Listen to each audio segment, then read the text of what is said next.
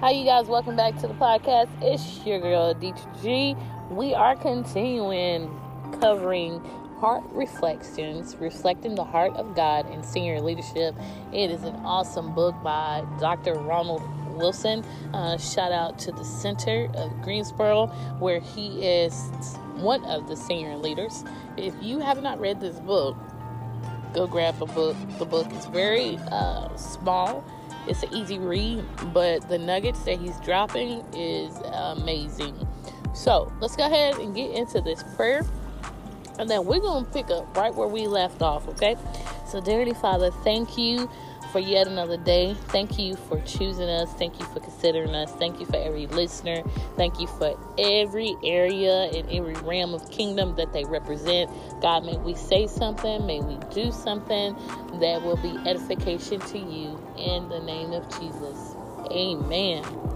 All right, you guys, so we are picking up at uh, the section called A Balancing Act.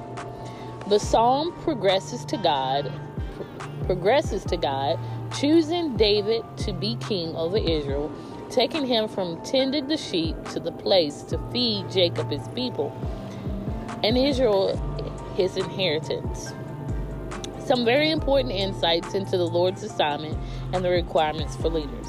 Notice that God's positioned David to feed Jacob, the supplanter, the rebellious, his people in Israel those who have had their strength and will shatter and come under surrender to God. David was not given only the compliant, the submissive, the agreeable, those broken by God. No, he had to lead self willed and the submissive. God longs to draw, draw us all into a higher level of leadership. It doesn't matter what level of leadership we are in. Remember, we all lead somebody. So, this applies to all of us.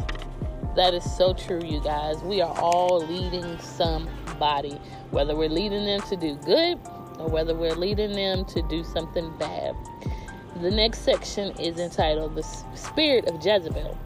The name slash, excuse me, the word slash name Jezebel means unmarried. Wow, I did not know that unmarried because of choice. Jezebel's spirits chooses to be uncommitted and unsubmitted. Therefore, roaming freely, trying to prove they are anointed too. Oh my God. Wow. So, to all my singles out there, wow, Jezebel means unmarried unmarried because of choices, because of choice, excuse me, uncommitted, unsubmitted, therefore roaming freely, trying to prove they are anointed too. Man, I don't have to prove nothing. Thank you, Jesus. I don't have to prove nothing. All right, this is how people feel the need to have prophecy at the service. That prophet in the bathroom. Oh my God, y'all. I'm telling you, go get this book. Be it church, bathroom, behind the car, in the parking lot, or meeting over at a fellow member's home, they refuse to be committed or submitted. 1 Corinthians 14, verses 29 through 33. How does God train? Various ways on the backside of the mountain, in the desert, in the palace, in the valley. God trains by tens, one hundreds, one thousands. Exodus 18 and 21. If you're failing with tens, why would you long for one hundreds? Oh my God. Regardless what university he chooses to train you through, be it Desert University, Palace University, Mountain or Valley University, and I'm going to throw this in Wilderness University, it will benefit you to choose to be a good student. Well, well, well. Mm, mm, I'm sorry. Well, well, well, it's not in there. Mm, I'm telling you, y'all. it says first criteria of being a good student attend class.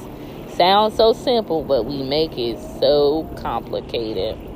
Refer to the Queen of Sheba, observed, observed, observed, observe, I'm sorry, observation. First Kings 10 through 5.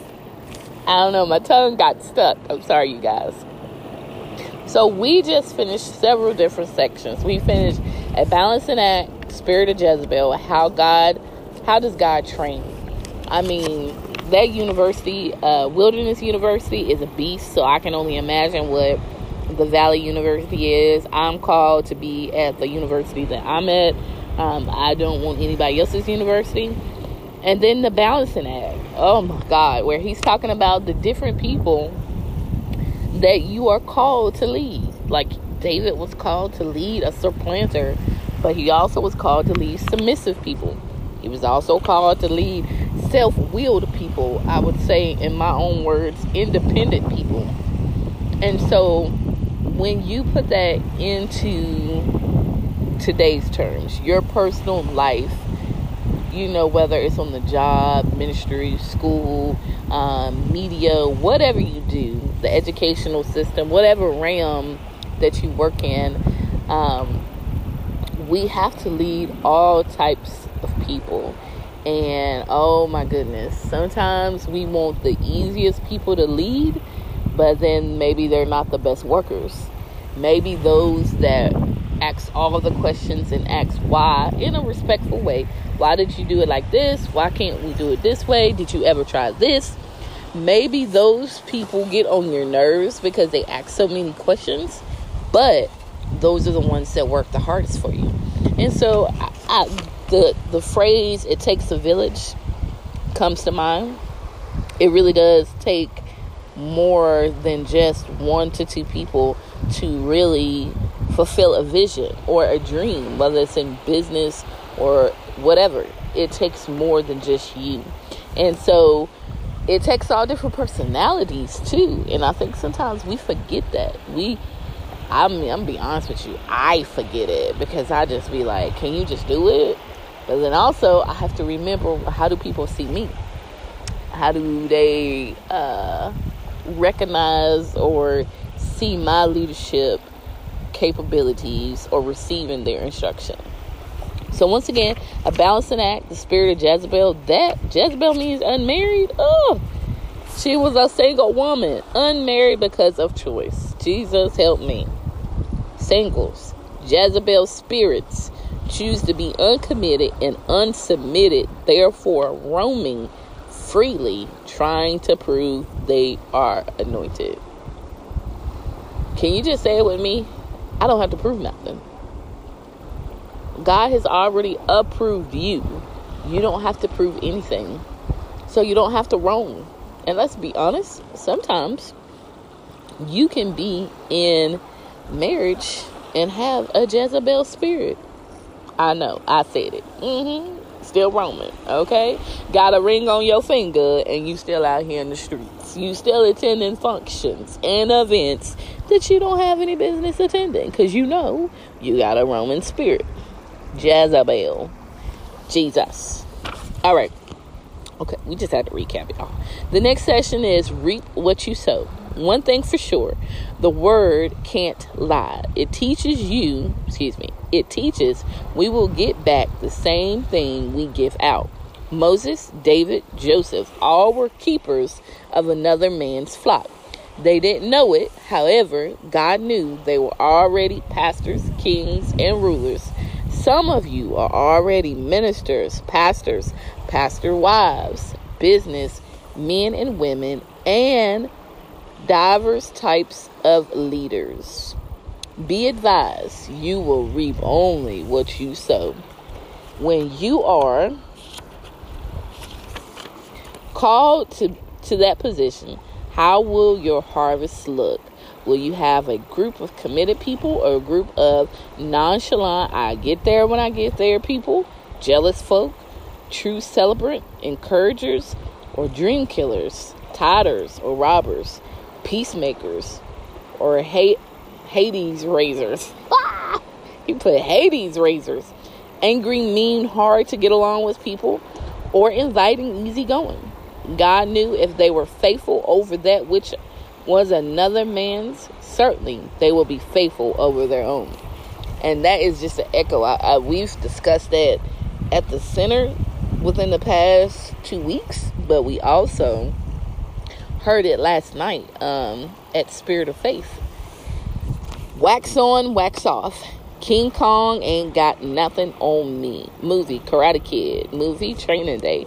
Everything he was in need of, knowing about the law, dirty cops, gangs, etc., and how to respond, was learned on his training day. Mm. It makes me think of a police officer training day. And the movie's called Training Day, but anybody that knows anything about policing, you know the training is so much longer than a day. Uh, typically, it can run six to 13 weeks, but you get the premise of it. Many don't seem to realize they are already who and what they are now they look over and undermine their training and have the attitude I can't wait till I become a man slash woman, apostle, bishop, uh, ecclesiastical board, etc. It can't make you anything or any more than you already are. Mm, mm, mm. It's already in you. When you're ordained, that's only man publicly affirming before people whom God already made you privately in spirit. In other words, if God has already made you a minister, I can't make you no more or no less. Some are keeping the door now and fail to realize they are already in training. Come on now. So if you're not faithful at the door, right? If you can't hold the post down at the door, then how do you believe that you're going to do it on a greater level? Good question. That's not in the book. That's me throwing that in there. Their training day have already begun to prep them to stand before great crowds and great men slash women, media, administrating, cleaning, handling finances, etc. You are already in training. Don't wait to be ordained to wait around for someone to train you how to preach. Learn everything you can now. How do you handle people at the door, in the restroom, parking lot with dignity and respect or disrespect and unorderly? So that's a great question. How do you handle it? Even if, and I said on another podcast, even if they've never sold into you and you know you have done everything right in the eyes of God, how do you respond? How do you deal with them? This will carry over into how you handle people if God calls you to the pulpit or to his flock. Can somebody throw up their hand and say, God help me? Okay. Eliab or Goliath, more than a cheese delivery.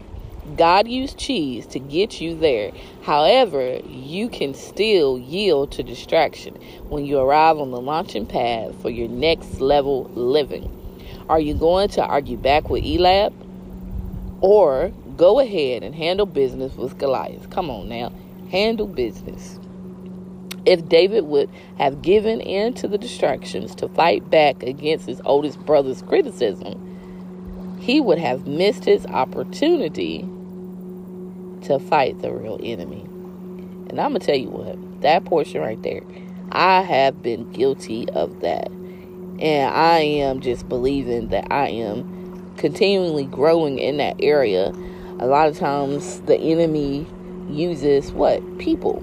And so people begin to be negative and they begin to pour that toxic stuff into the atmosphere.